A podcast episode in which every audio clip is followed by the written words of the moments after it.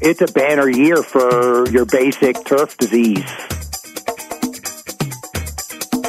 From the hills of central New York in the heart of the Finger Lakes, this is Frankly Speaking. I'm your host, Frank Rossi.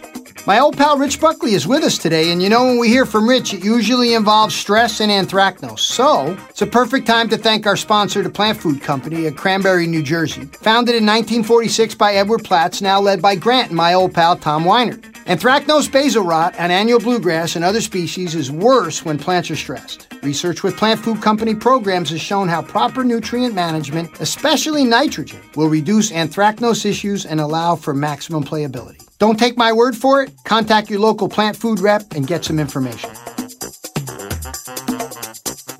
I'm joined by my old pal Rich Buckley, the Director of Diagnostic Services at Rutgers University and a proud member of the turfgrass team down there at Rutgers. And we're having a run of Rutgers, folks. Just had Dr. Hempfling on the last episode, Rich, but uh, you know, always uh, pleased to chat with you. I'm sure this is a busy time of the year, but you know, you and I chat all the time.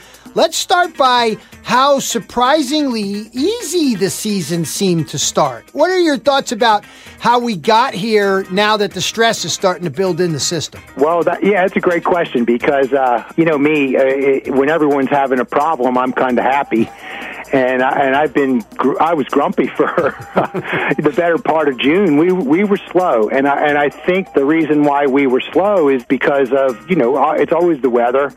We were having moderate temperatures, mostly a few hot days, but regular rain, you know, rainfall that was timely and, and it kept the grass growing well. And we really weren't seeing a lot of diseases. Now, that has changed dramatically in the last three or four weeks. You know, the rainfall was more dramatic. We had higher uh, uh, rainfall totals, more frequent rain, and so we're starting to see some trouble on okay. putting greens out there now. Okay, right. So we started out okay. It was enough rainfall that most soils, even if they weren't great, could manage the water. Now, obviously, you know, we're talking about sort of northeast, mid Atlantic, but Rich, you, you get samples from all over the country and even in the southeast. Uh, chatting with Lee Butler earlier in the season, you know, it was really good for the cool season grasses, not so good for the warm season grasses. But I think with the amount of rainfall they're getting down there, all this rainfall creates above and below ground problems. So let's start with the sort of above ground stuff and let's add the wicked cool smoke we have in the air now that's probably creating some other challenges for us. what, what, the hell is going on uh, in the turf canopy before we get to the root zone? Let's talk about what the soup does in the in the leaf tissue. Yeah, well, it's the compendium of turfgrass diseases out there. We have enough moisture in the system and enough humidity and overcast right now from the smoke where we, you know, you just have to walk out my office and, and you see uh, brown patch and you see dollar spot, you see pythium blight in the plots. We're hunting for gray leaf spot. We haven't seen it yet, even in the inoculated plots, but that's just around the corner. Um, I still even have red thread in some of the fine fescues in my neighborhood that's active. At, you know, so uh, it's a banner year for you know your basic turf disease. And it's it seems like the pressure has been so intense for so long I mean, you really don't need risk models d- during these periods of time because they're pretty much flatlined, right? Oh yeah, but it blows the risk models out. Right. You know, I've said it. I don't know if I say, say this in public, but you know, at this time of year, integrated pest management of a putting green is spray every Monday. So that's the question, right? The question is, you know, when you get into this high pressure, things like red thread, even you and I would say, boy, it's got to be pretty bad for brown patch to take out grass. Obviously, when it gets bad enough for brown patch to take out grass, you're getting pythium taking out grass. But I think we've seen leaf spot taking out grass, turning to melting out uh, in some of these conditions. That's really the kicker, right? It's that, yeah, we typically get these periods of time, but it seems like it's longer than normal right now. I would agree with that. The longer you have the periods uh, where the disease triangle models are functional, you know, the longer the pressure, the more damage you get. And, you know, a disease like brown patch, which is cool, comes and goes and turns off and on, stays turned on for four weeks, you're going to definitely lose grass. That's right. You know, and some of the grasses, you know, the colonial bent grasses are dead outright. you know, the tall fescues, suffer, but kind of tolerate it a little better. But the longer, the more severe the disease. Okay, before we move into the ground, because there's obviously all this rainfall wreaked havoc below as well, particularly if your drainage isn't well. You brought up the whole idea of scouting for gray leaf spot, right? You and I have talked with the group that, you know, there's these two schools of thought, whether it overwinters or it blows in, but it doesn't really matter because there's a few, it was a hurricane already came up. So it probably blew in it's a little too early. When is the first you start to worry about it, you know, south to north? I mean, are the Carolinas starting to sniff it now that you think it might be there? Yeah, the lower latitudes are likely seeing it. You know, south of Delaware, you know, Virginia, North Carolina, they're likely seeing it. We usually get it in the first week of August. You know, now I've seen it, you know, here on the farm as early as, you know, now, what's it, the 20th today? And, you know, we're starting to crack the window open for the infection period. But again, you know, normally first week of August uh, or historically. So what is it about that time of year that you think is the trigger? Because I'm thinking, obviously, what Bruce Clarke is thinking every time he runs in with all the grass samples to see if you've got it, uh, is, is will the heat and humidity persistent that we've had bring it on earlier, or do we need a little bit of a dry window now to really bring it on? Well, that's a good question. You know, the warmer it is, the less time we need leaf wetness. You know, if you're up in the upper 80s and 90, the window for leaf wetness is lower, nine, ten hours. You know, as the temperature wanes, you need more leaf wetness. Right. But you also, you know, as we move into the late summer into the fall, you get bigger temperature swings. Right. And so if you got cooler nights, you get a lot more moisture in the in the canopy, mm. and a lot more moisture in the foliage. You know, again, I may, maybe I'm speculating a little bit here, but once we get over the peak of the heat and start to break into the we got the eyes on the fall, then there's more moisture and there is mm. more gray leaf spot. Huh. So let's get underground because obviously the rainfalls wreaked havoc, uh, even in the best functioning uh, root zones there's still a lot of moisture there. And as you've taught me, any place there's water, Pythium's certainly going to want to be there. That's the first thing on my mind. But the other thing on my mind are the take all and the ectotrophic root infecting fungi, right? All my pathology yes. friends will love that. Let's start with the ERIs and talk about what you're starting to see because we're obviously well into the period where these root maladies will start to manifest themselves by dead grass at the surface. Yes, absolutely, and we're starting to see it. You know, once we get past the Fourth of July, usually we, they start to increase in numbers, and this year it's been typical. The summer patch is starting to break through. The external stresses are high enough that those plants with dysfunctional roots are starting to fail. Um, normally, uh, it's the higher end, which has more stress from playing conditions and that sort of thing. But the disease is definitely there, and you know, if you got rings or, or patches of yellow poa, I, I'd be thinking about it. We've also seen some take all, bent grass tees. You know, they get a lot of seeding and, and that sort of thing. It seems to be focused in the tees, at least the samples that I've been looking at in the last week or two were all tees.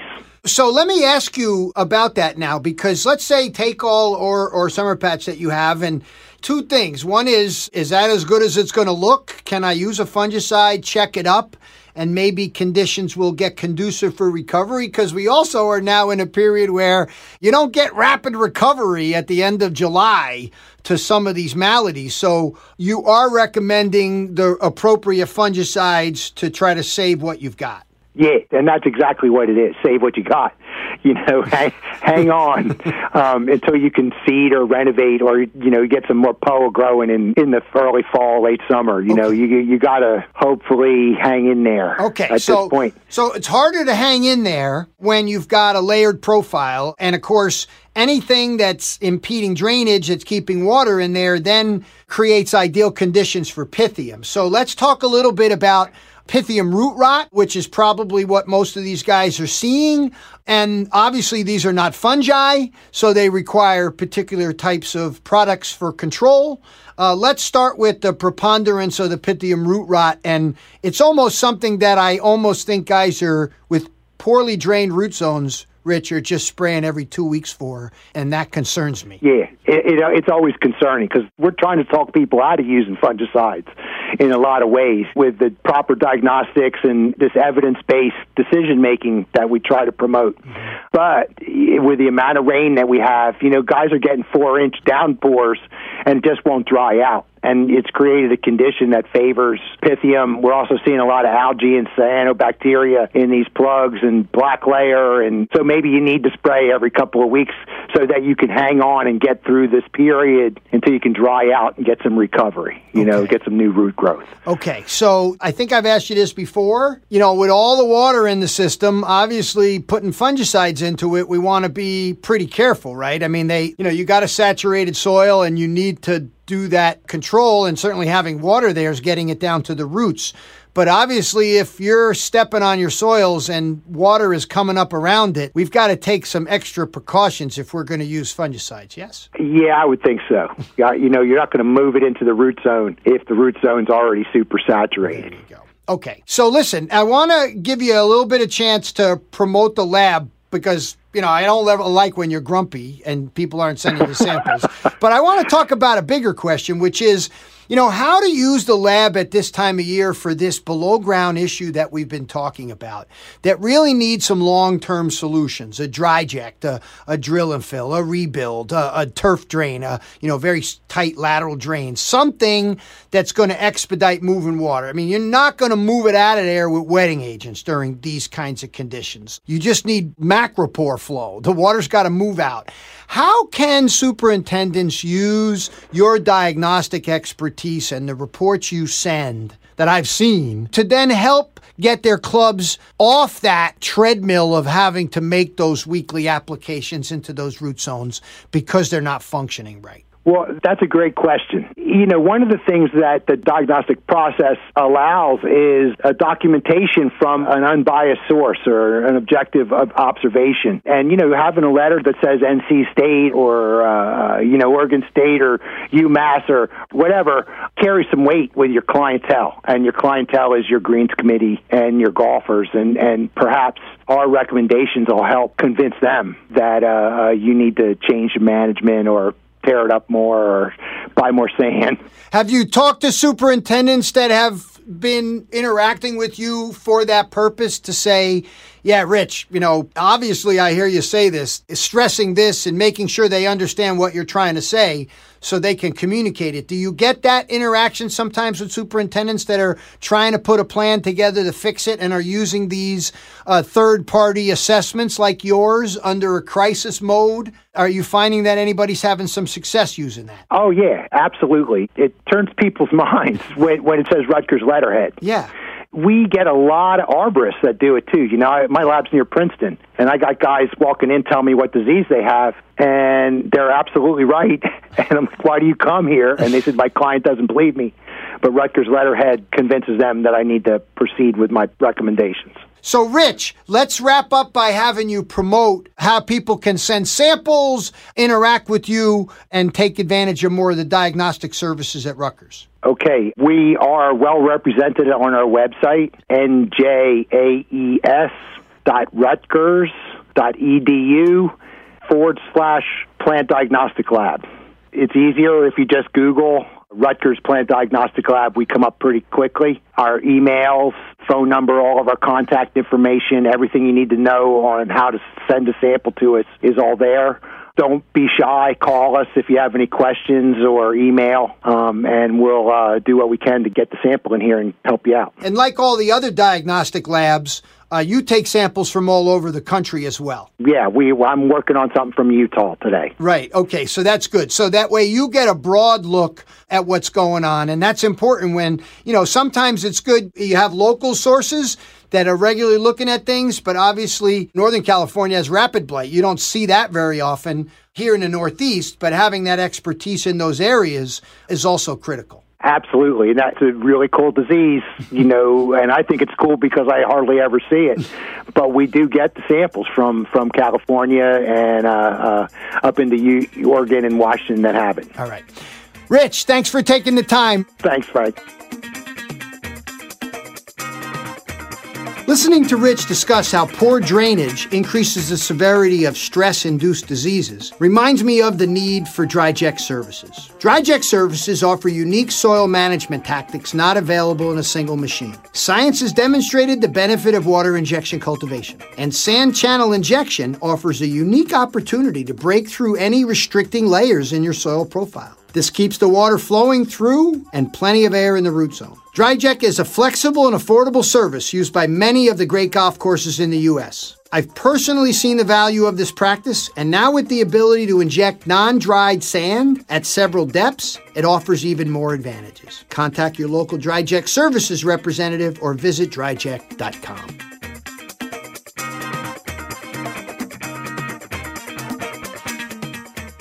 Here at Frankly Speaking, we want to devote some time to the great work going on in our industry outside of growing grass. Programs that are familiar, like the Wee One Foundation, is a good example of helping people out when they are in need. But what about kids? My next guest, Paula Weinert, representing Bridge 127, a nonprofit organization designed to help bridge the gap for foster youth and those aging out of foster care by providing them with resources that will ease transitions and improve their living conditions. Paula's husband is Tom Weinert, Vice President of Sales for our program sponsor, Plant Food Company. Welcome, Paula. Thanks for joining me. Let's start with that first call in 2012 from your brother about Kira. Oh, wow, you're taking me back now. So I got a phone call from my brother who was currently raising his granddaughter. Her name is Haley, and his son had another child, and he did not feel capable of raising two little girls. He is 25 years older than me, so um, 23 years older than me, sorry. And I said we'd take her in, and it was supposed to be temporary, and I wanted to go right through the government system that she was already involved in because I didn't want to be the one to make those decisions decisions. I wanted it to be outside of our family. I didn't want to be sucker punched and made feel guilty and all that stuff. Mm-hmm. So mm-hmm. it was through the foster care system. Again, it was supposed to be short term, but it turned in, you know, from a couple weeks to a couple months to a couple years. And mm-hmm. Kira's still with us nine and a half years later. Yeah. Um, it's been a beautiful journey. We learned so much from these kids. Mm-hmm. After Kira, we decided, hey, this kind of feels good you know, it feels good to be helping again. So let, let's take on other kids. And these kids, let's just talk this through. You know, we're not talking walking out of the best circumstances. So when you get involved in this, there are a lot of challenges. And that's, of course, part of what might scare folks away. But you've been at this for nine and a half years, 20 kids you know, from one night to, well, 18 months, now you've got Kira more than that. So, how does this evolve when, yeah, you can help, but boy, it's a lift? And how did the foster care system embrace what you wanted to do, and how has it been navigating that? Well, for us as foster parents, it has its challenges for sure. You know, these kids come in and some are drug addicted from birth. You know, if we take on a newborn who has been inside of its mother who has been utilizing drugs for how many months and and they've gone through withdrawal. And other children are alcohol dependent and then you get some who don't have that particular issue but who have been in abusive circumstances mm-hmm. or who have been in neglectful circumstances. Maybe the parents are trying the best that they can do mm-hmm.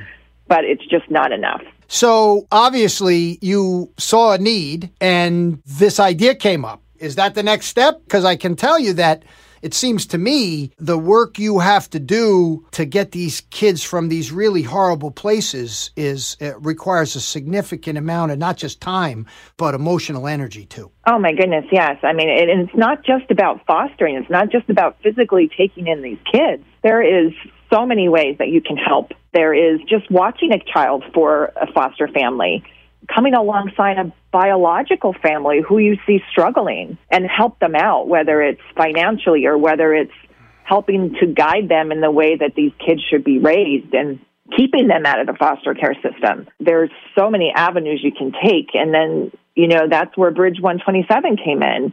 You know, initially we saw these kids and they would come to our house with literally a black garbage bag full of clothes if they came with anything and and it just it made us so sad. And and even though we were physically taking care of these kids we wanted to do more. We wanted to fill all of their needs before they came to us after they left us. And and again that's where bridge 127 came into fruition. It enables us to provide clothing not only to foster families, but to high risk families, ones that who have not gotten into the foster care system, but maybe are involved with their local state agency, children and youth system, and they just need a little bit of, of lifting up. And granted, there's going to be some families that take complete advantage, and we, we understand that, but it's not the kid's fault even if their families, even if their parents do take advantage or their family, their parents are the ones that are doing the wrong things, it's not the kid's fault. Well, that goes back to the question of what you mentioned earlier. The best thing to do is to try to keep the kids out of the system, right? And make sure everybody's trying to do the best they can to raise their kids right. And there's all kinds of challenges from mental health challenges to socioeconomic challenges that all these families face. How is your experience? I'm going inside baseball here because it's so interesting to chat with you, but how is it when you want to go support a family that you see at risk? How well is that always received? You sort of have to be a little stealthy about sometimes because people might not want to actually be reminded that they might need that help. That is definitely a challenge. For us, we do have caseworkers on our side that kind of link us hmm. to those families in our communities.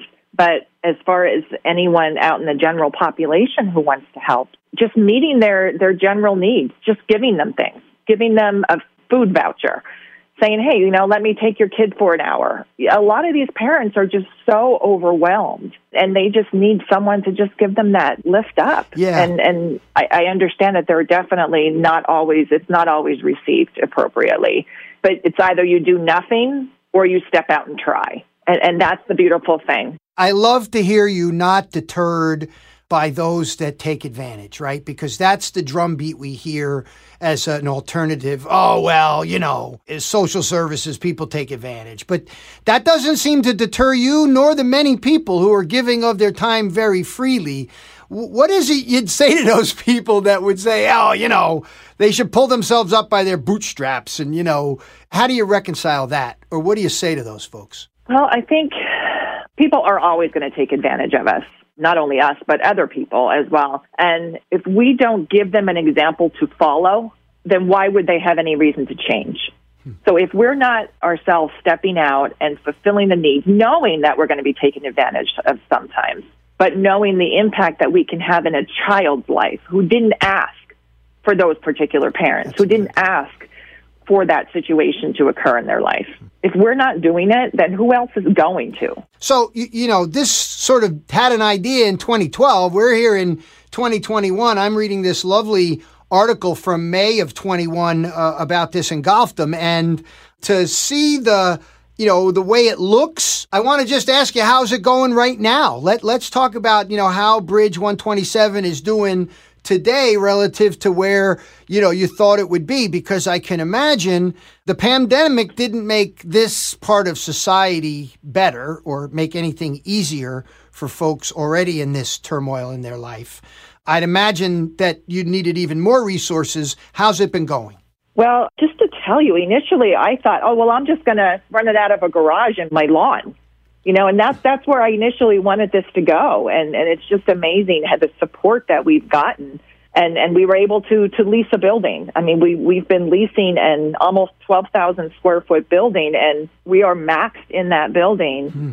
as far as how much clothing has been donated. And financially, the support that we've we've gotten, especially within the golf community, I mean, that has been our primary assistance.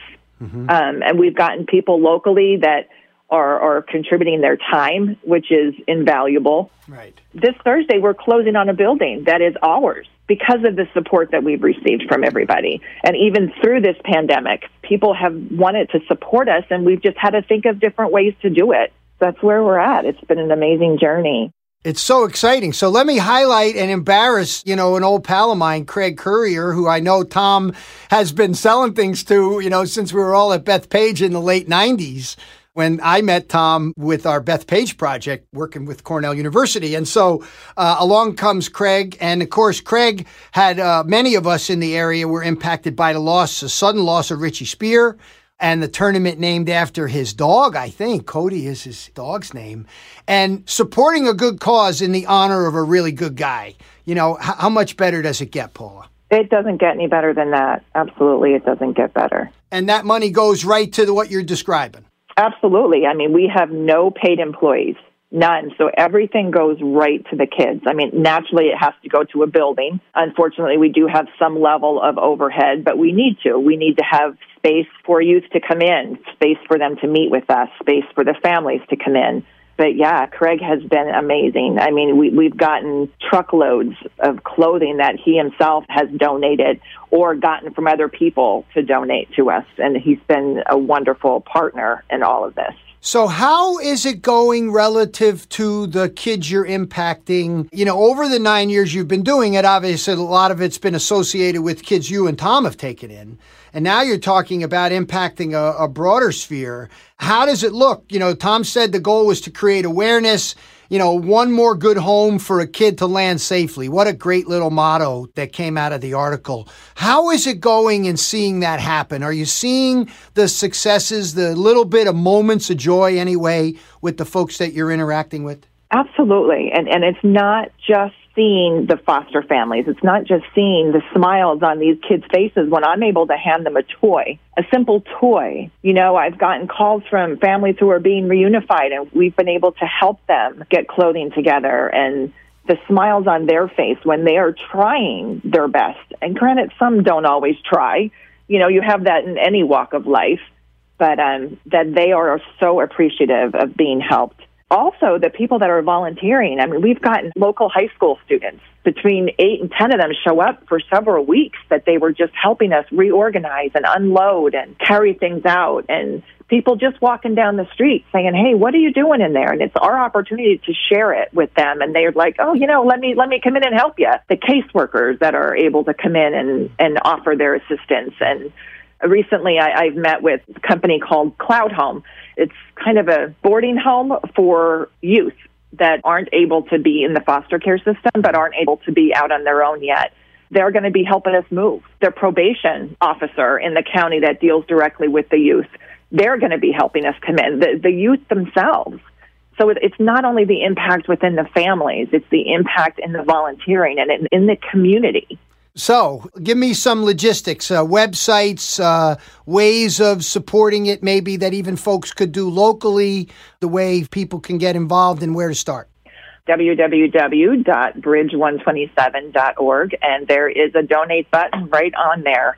And that is the most simple way to get money to us. Um, our phone number is right on there to give us a call, to ask how you can be involved, how you can donate clothing. I utilize my husband all the time for picking up clothing up in the the New York, New Jersey, all those areas, mm-hmm. and he he can be my little taxi. So that's that's a wonderful way. So, so, the other side of it is, you know, people are listening from all over the country, maybe the world. We have quite a good following in Australia, a little bit in Europe.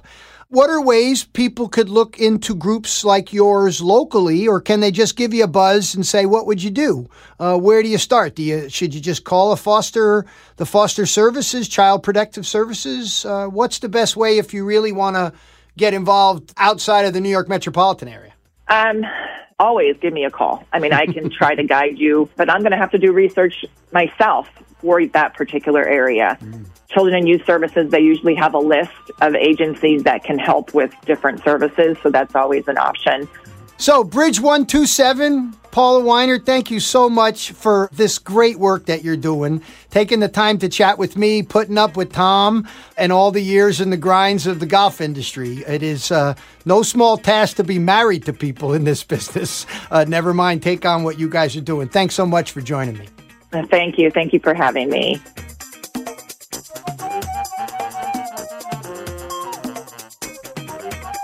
Big thanks to both Rich Buckley, Rutgers Diagnostic Director, and Paula Weinert of Bridge 127. Frankly Speaking is brought to you by our friends at DryJect, the only machine that aerates top dresses and amends in one pass, and the Plant Food Company, providing nutrient management solutions to golf course superintendents to enhance playability for 40 years. You can listen to us on Blog Talk Radio, Apple Podcast, and Stitcher. If you listen on Apple Podcasts, leave us a review. Frankly Speaking is produced at Rep Studios in downtown Ithaca, New York by Nate Richardson. Big thanks to marketing and business management John Kiger, graphic design Nicole Rossi, theme music Tucker Rossi, and executive producer Peter McCormick. I'm Frank Rossi. Thank you for joining me.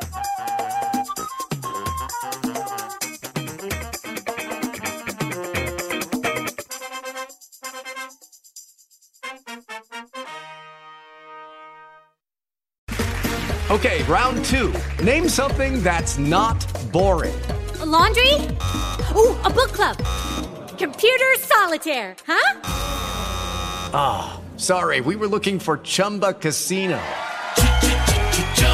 That's right. ChumbaCasino.com has over 100 casino style games. Join today and play for free for your chance to redeem some serious prizes. ChumbaCasino.com. No purchase necessary. Full prohibited by law. 18 plus terms and conditions apply. See website for details.